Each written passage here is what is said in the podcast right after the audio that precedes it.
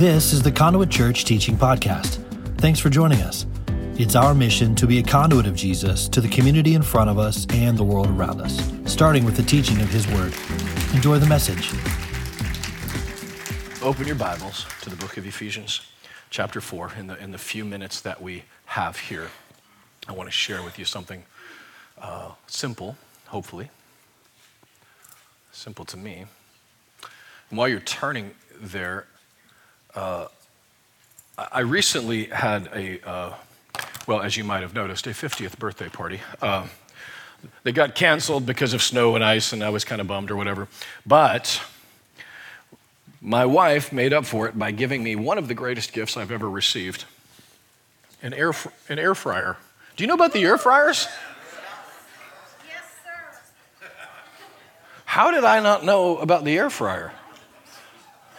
Do you remember the Instapot? Like that, that, that, like the hype on the Instapot. I felt like the hype on the Instapot was a little over, overbaked. It was like the first Batman movie. It wasn't as exciting as I thought it was going to be. Uh, is it sounded good on paper. But the air fryer, the hype is real. You know what I'm saying? The, those tater tots come out golden. It is. It's way more, it's just art. It's not science, it's art. And then at Christmas, my wife gave me and blessed me with the, uh, with, I would say, tied for first place uh, gift of the year, which was the Nespresso coffee machine. I think I will. but, but you know what I mean. The hype totally lives up to the hype. Like that little, that makes that sound, and it's like I'm in Europe. It's just glorious. It's pretty much the only thing I like about Europe, the more I think about it. The, coffee is pretty good these days. The hype is totally real. And as long as I use those gifts for what they were designed to do, my daily routine, my kitchen is glorious. I wake up in the morning and I a little coffee thing and throw maybe a little something in the in the air fryer and my day is just beginning very strong. Because the gift that she gave me is being used for what they are intended to be used. If I throw the Nespresso pod in the air fryer, it's an, it's, I don't know. Someone do that and report back. I don't know what would happen. I feel like it would be bad. But in the same way, putting, you know, uh, like the tater tots in the Nespresso machine, that doesn't feel like it's going to work either because they're designed for very specific things, okay? You follow me. Ephesians 4, there are these five gifts that it says Christ Himself gave to the church. Jesus gave these gifts. This is like the third of our triple set, right? The triple threat. Romans 12 was from God. The, the God gave these gifts, our Father. 1 Corinthians 12, those manifestations of the Spirit were from the Holy Spirit. These are from Jesus. And He has given these gifts, and it is the apostle, prophet, evangelist, pastors, and teachers to equip His people for works of service so that the body of Christ, listen, may be built up. So, I got the air fryer so the, the potato tots could be golden brown. These gifts have been given so the body of Christ may be built up until we all reach unity in the faith and in the knowledge of the Son of God and become mature, attaining to the whole measure of the fullness of Christ.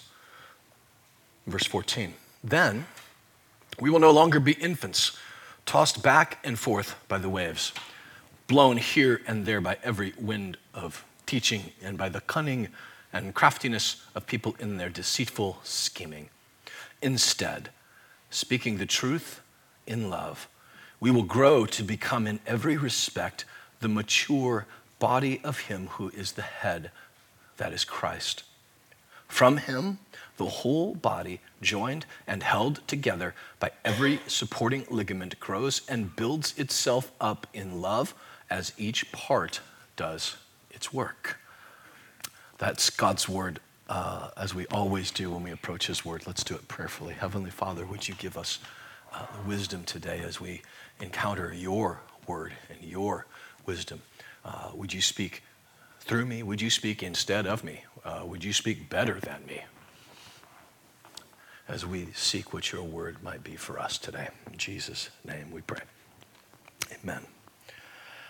Uh, it's my opinion that these five gifts are not specifically for a, a local church, they are for the global church. In other words, right now, if you were to go to the Conduit Church website, you'd see the pastor, you'd see the, uh, the worship pastor. Do you know, by the way, the number one clicked link on a church website is the About page? Because you're looking for a picture to see is this guy a screwball or not, pretty much. Do you know what I mean? I mean, Ian, that's why we used to have to put you guys on the cover of Christian Records back in the day. Because you're trying to look all smiley and trustworthy in your bibbed overalls or, or whatever was going on back then. But because you just want to make sure, is this guy an idiot? Like, and you're just trying to make a judgment call.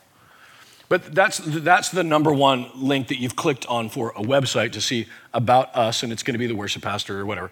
Um, number two, by the way, and we don't have this on our website, so I can't confirm this.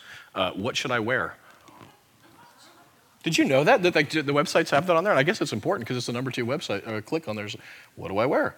And as you can tell, when you come to Conduit, I don't care. I, I can't imagine I have set the bar any lower than, you know what I mean? You got nowhere to go but up for me. I mean, I swear, this is like a 20 year old Gap long john shirt. I, I don't care. What? It's not a fishing shirt. It's not a fishing shirt, so my wife is pleased with that. Man, I've lost the narrative. These gifts, okay, are not on our website because I don't think these are a local thing, these are a global thing. Okay?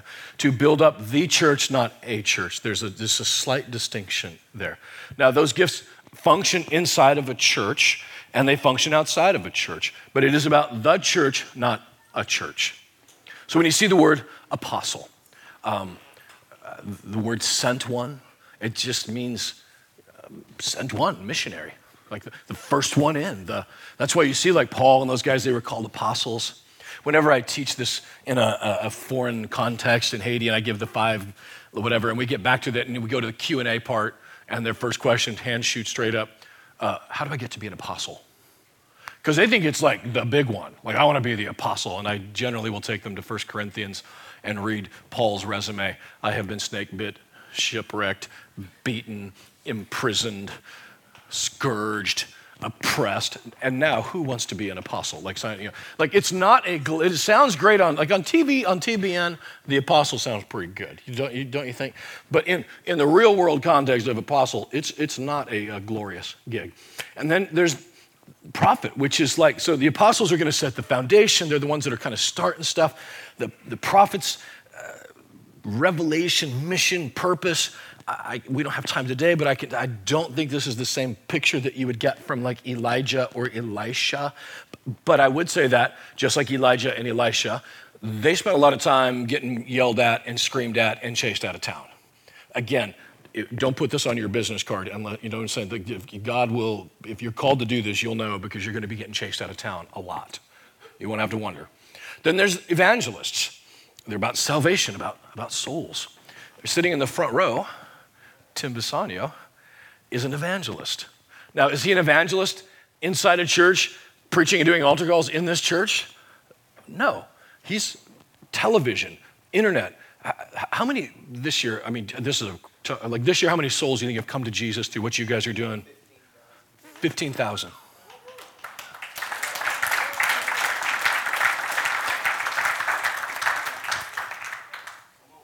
That's impressive, right? He's called to be an evangelist.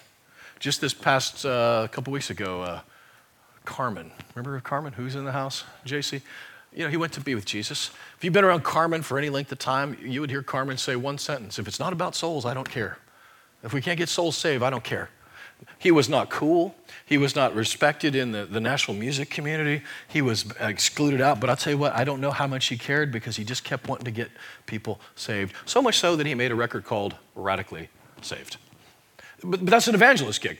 Then there's the shepherds, and the shepherds are about provision and, and protection. And so when I say I am one of the pastors here, you think pastor, you think it's a career choice that I'm the pastor of this church. And so, and I don't want to get like into the euphemisms and the language of it or whatever, but I say well, I'm one of the pastors here because I just am one of the pastors here. But there are guys, there are shepherds in this church that are shepherds because they are about provision. They are about, they care for. James does such a great job of that. The work that he does, shepherding in the trenches on day in and day out, and discipleship, provision with it, that is a shepherd kind of role. And then there are teachers. And we are full of a room full of teachers. And teachers, uh, Donna Van Leer, Tracy Rogers, like people that they just teach, they're clarifying the word. And one of the biggest awareness pieces that I got in this past year was that, because I was always confused. Am I like, like I could see this apostle thing on me because I would go, we'd go, and I mean, Shannon and I would just go and start crap. Like that's been half of our life. We just start stuff. But I'm a pastor here, but a start stuff guy over there. Am I two different gifts? Because uh, actually, what I want to be is a teacher. I feel like that's what I want to be. But I've learned that no, no, no. From the earliest days, I was just always going and doing and sending. That's an apostle. It's, and I've gotten in some precarious positions. Um, things that I wouldn't necessarily, you know, want you along for, whatever. It's, it's, that's just part of the gig of being out on, on the front of this stuff. And what I'm saying is that our church being led by me as this apostolic gift means it's going to look different than a church led by somebody who might have an evangelist gift. I'm not, again, I'm not talking about local, global, I mean local church governance. Local church governance, we have elders that are appointed that help lead and guide and keep me from doing really stupid things. And I, they're not yes men. Uh, most days I wish they weren't. Actually, I wish they were. Never mind. I wish they were yes men because it sometimes make my life easier. But they have kept us from doing really dumb things because an apostle, I just want to keep starting stuff. And they help to rein it back in. That's how the local church governance works with it. But it's why we in our church family are different than, say, Tom McCoy, who is a great guy at Thompson Station Church just down the street. 18 people just last week got baptized at Thompson Station Church in just one service. It's amazing. And you know why? Because Tom McCoy is a redneck evangelist disguised as a pastor. That dude is all about souls. And so I could, as a pastor, feel shame as leading this church because we're not getting 20 people a week baptized here. Or I could recognize that Tom could feel shame because they're not setting free slaves in Southeast Asia. And I'm saying to you that neither of us should feel shame because we're staying in the lane and leading with the gift that God called and created, that Jesus has given to the church. And when we're all working together, it turns out the kingdom of God is built up and it's absolutely glorious. And we, just saw it this past, uh, this past month. Remember this family? Amon and his family. Okay? An evangelist named Mark Bowling first goes to uh, Southeast Asia and he begins to preach and he begins to do giant open air crusades, and tens of thousands of people are getting saved every time. I mean, hundreds of thousands of people. Okay? Amazing. That's an evangelist. This guy, I mean, I, I, I ran into him in Tulsa last week, and I feel like I'm talking to him about the brick kilns and whatever. And I, and I, I know I'm, I'm, actually talking to him, but he's not hearing me. All he's hearing is talking about getting people saved. Okay? But he's talking to me, and I'm not hearing him because all I'm thinking is, how do we get those people out of the brick kiln because they're living in slavery? Mark is not wrong, and I'm right. I am not wrong, and he is right. We are working together in the fivefold ministry gift of what we've been called to do. And of course, what ends up happening is they get saved and they get to go free. And churches are planted because Mark is an evangelist. Churches are planted because people are getting saved all over. We are about to, as a church family, we've just dumped ten or twelve thousand dollars into this. Uh, for every hundred dollars, a bus will be sent out to a village in this country, and a pastor will be on that bus. They will invite people from the village to get on the bus, and then they will come back to this open air crusade. The gospel will be preached. People, I swear, people are going to get out of wheelchairs. Blind eyes are going to be opened. Deaf ears are going to come open. And he's going to say, Jesus is Lord and Allah is not. And people are going to come to Christ. They're going to get back on those buses with those pastors and back into their communities. And churches are going to be planted because of an evangelist. Oh, and by the way, this is Aman's shop. He made bricks for 10 years of his life, and now he's a small business owner. Right? Pretty cool, huh? Because the work of apostle, prophet, evangelist, shepherd, teacher working together to change the world. To build up, what does he say? To build up, to equip people, verse 12, to equip people for works of service so that the body of Christ may be built up. Okay? I, I, I hiked the Himalayas last year and I had a Sherpa named Pasang. And what did Pasang do? He equipped me to hike the Himalayas. He looked at one look at my sleeping bag and said, You're going to die. Don't use that one. We're going to get you a different one. He looked at those shoes and said, Are you a fool? Those aren't going to get you. You're going to get plantar fasciitis. Just kidding, he didn't say that, but that is what happened. Um, he equipped me to do it. What we say here with the local, the practical of this church, we're equipping people to get this stuff done. Equipping means when a next natural disaster happens here in America, you've been around conduit maybe not very long, you're going to see a semi park right in the front. You're going to see people bring provisions and goods, and we're going to send teams, whether it's bass boats into Houston or semis into New Orleans, because we are equipping us to do the work of ministry. That is a very practical thing that it is asking us to do. Very practical to do stuff that helps people, loves people, and serves them. And then not just practical, but positional. Because in positional, if we're out there just doing the practical stuff of it, then we're just the Red Cross. We're just a social welfare program. And let me tell you, I grew up on welfare. I got a free sandwich and I got no hope. This is not about a free sandwich. This is about Jesus with a sandwich in your hand. And when the positional happens, verse 13, until we reach the unity in the faith and in the knowledge of the Son of God and become mature, attaining to the whole measure of the fullness of Christ. See, if we start walking out the practical without knowing where we're seated in Christ, we're going to burn ourselves out. That's why the first three chapters of Ephesians are about your position of who you are in Christ. Chapter 2, he says, He has raised you up to be seated with Christ in heavenly places. Before you walk, you got to know where you sit. Where do you reside? Do you reside sitting next to Christ? Because then the work, the practical work of the ministry, is no longer a burden or a bummer. It's just this natural blessing of being the body of Christ.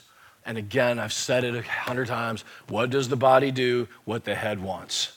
That's all. Right? Like right now, my head really wants some of that pizza in the air fryer at home. And what's going to happen is my body is going to go accomplish the will of my head.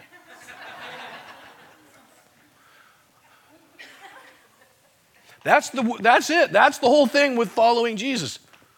Not about finding out what title it is. You know that Jesus wasn't so concerned about titles, he was concerned about obedience.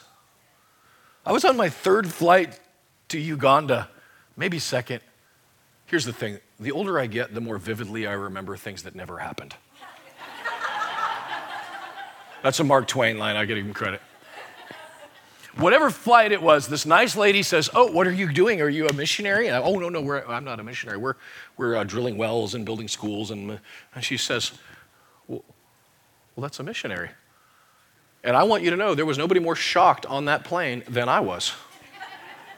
Because I thought missionary was, you know, you go to Vanuatu and like interpret the Bible in, the, in their language, or, or you got to move your family into the bush of Indonesia, or you got to, I mean, like, you wonder why Ted Dekker writes the kind of books Ted writes? That kid grew up in Indonesia, okay, as a missionary kid. Like his first language was clicks and pops, okay? So when, when you read Dekker's work, you're like, oh, that's how that happened. I thought that's what a missionary was. I just thought we were going to do some nice things for people. Turns out that's what a missionary is. And I say that because if we get wound up and caught up in trying to figure out which one of these we are, I don't know, that just feels pretty exhausting. Just follow Jesus, be obedient, and whatever it is you start doing and finding is your just that's going to be the gift. I'd love to tell you that I was brilliant enough to have planted a missionary church. I stumbled uh, uh backwards into it because the Lord was kind to me because I was just following Jesus. We were just following him. But positional, it started, I mean, quite honestly, we started this as a Bible study. And one of the first things I began to realize as I was studying the Bible, chapter by chapter, verse by verse, I mean, here's how dumb I was. I thought I had invented expository preaching. I didn't even know that's what it was called. I just, well, here's chapter one of uh, Genesis. Let's read that and see what Jesus says to us. Uh, and, but as we were doing that, the Word of God went through me, and as the Word of God went through me, it began to change me.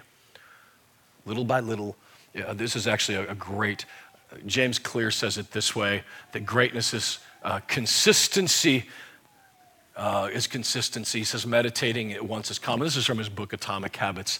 Meditating once is common, meditating daily is rare, exercising today is simple, training every week is simply remarkable, writing one essay rarely matters, write every day and you're practically a hero. This is the line I wanted you to hear unheroic days can make for heroic decades. And he, from a very secular humanist perspective, just said what uh, Eugene Peterson said in his book, Long Obedience in the Same Direction. Uh, we get really caught up in the idea of I don't do something big and grand and I don't start my 501c3 and make it happen, that I can't impact the world. What if it's just Tuesday? What if it's just I'm doing what God has put right in front of me? Those first few night, weeks and months of those Bible studies, I mean, there was like there was a bunch of 20 year olds with no offense to 20 year olds, but uh, you know, bass players and Starbucks baristas and like we didn't have any money. Like we just were studying the Word and seeing what the God wanted us to do with the Word. I didn't know that I was a missionary. If anything, I thought I was just a rock and roll manager. And I bet that inside of you, as you begin to follow Him in your long obedience in the same direction, you're going to figure out who you are in Christ. And as you figure out who you are in Christ, then it's no longer a burden or a bummer. You're just going to follow him, learn where you sit before you walk. And then the last thing on this is the idea of just the simple theological. And this day is not simple. The theological part is so important. The practical, right? The positional, but the theological. Verse 14 then we will no longer be infants tossed back and forth by the waves, blown here and there by every wind of teaching. And dear Lord, is that not what's happening right now? And isn't it exhausting? I can't even remember who's canceled or not. Do you know what I mean? Like uh, canceled today, and it's a new one that's canceled, and I don't know who's canceled anymore. Every wind of doctrine. And it's happening in the church. And what we need to become mature, the kind of unity that we need is going to come when we are unified, no longer every wind of doctrine. Interestingly enough, when he talks about this as unity, um, chapter 3, you know, uh, beginning of chapter 4, verse 1 or 2, he talks about a, a, a unity that we are to keep. Keep the unity that you have. That's the unity in the Spirit. And then back here in chapter 4, verse 13, he talks about a unity that is we reach unity. So there is an achieved unity and there is a received unity. The received unity is the unity of you and I in our position and our relationship with Jesus. When you and I step into the kingdom of God, that's chapter 1, 2, and 3 of Ephesians. We have received that unity. You and I are all baptized into the same Spirit. That is received. The achieved unity is in the knowledge of faith, in the knowledge of the Son of God, in the teaching gifts of the New Testament someone that can say this is what heresy is and this is what heresy isn't. And t- the teaching gifts help us to then, when I know what is true, it anchors my boat so that I am not pulled around by every wind of doctrine. I am now safe and secure because of the teaching gifts that are here. My buddy John Mark Comer said this. Out of you know who John Mark is? He was in a rock band that I managed for about 10 minutes. I swear I'm not making. Do you, do y'all, anybody know who John Mark Comer is? If I say that name, a handful of you. He was in a band called Seven Places. I signed him. We're on the phone. We're so excited. We're like, ah, 18 hours later, I get a phone call, and it's John Mark going, real sheepish. Uh, hey, dude, uh, uh, I'm going to go start a church with my dad in Portland, and I'm really sorry, and I owe you one. And um, like, you do owe me one. Anyway, um, but here's what he says this is a guy teaching in the middle of Portland, teaching Orthodox sexuality, Orthodox marriage, Orthodox gender. And he says one of the great tragedies of the social media era is that it is eradicating an entire generation's capacity for slow, kind, thoughtful, nuanced, in depth debate and conversation. And that's why we need the gifts of teaching, of the APEST gifts here, so that we can, young people, old people, be grounded in the Word, so that we are anchored in the Word and not every wind of doctrine that comes along with us.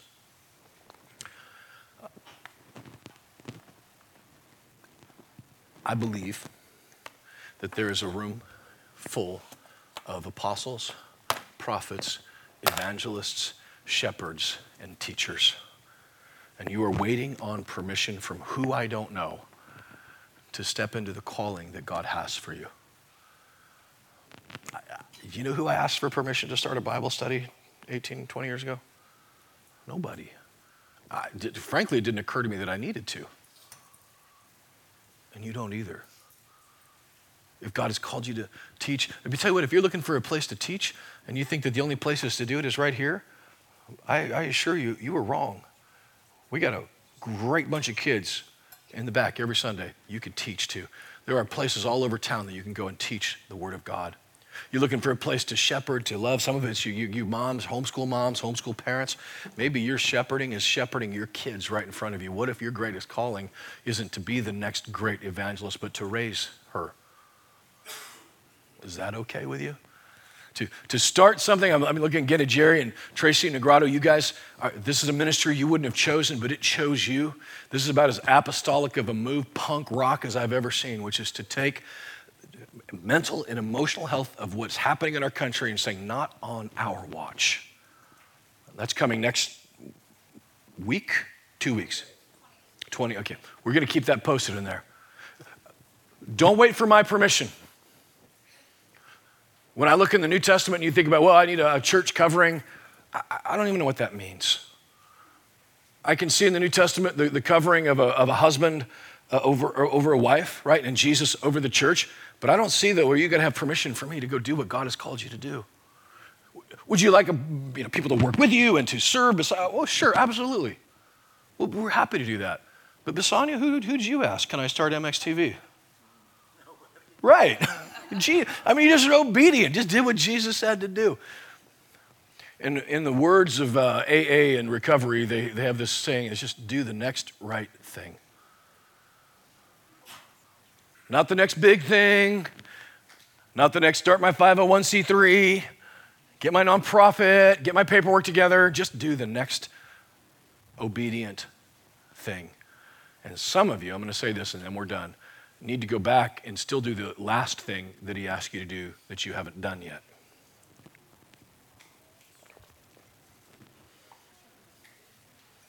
Yeah, so put that in your pipe and smoke it. So stand up, and I want to pray for you. By the way, Andy, apostle of movie making, and Josh, welcome back. There's an evangelistic ministry that happens with this film company, with Kingdom Films. You, people getting saved in Saudi Arabia, people getting saved. And I can't go do an outdoor preaching thing in Saudi Arabia, but let me tell you where they're putting movies in the Middle East because they want Western influenced films.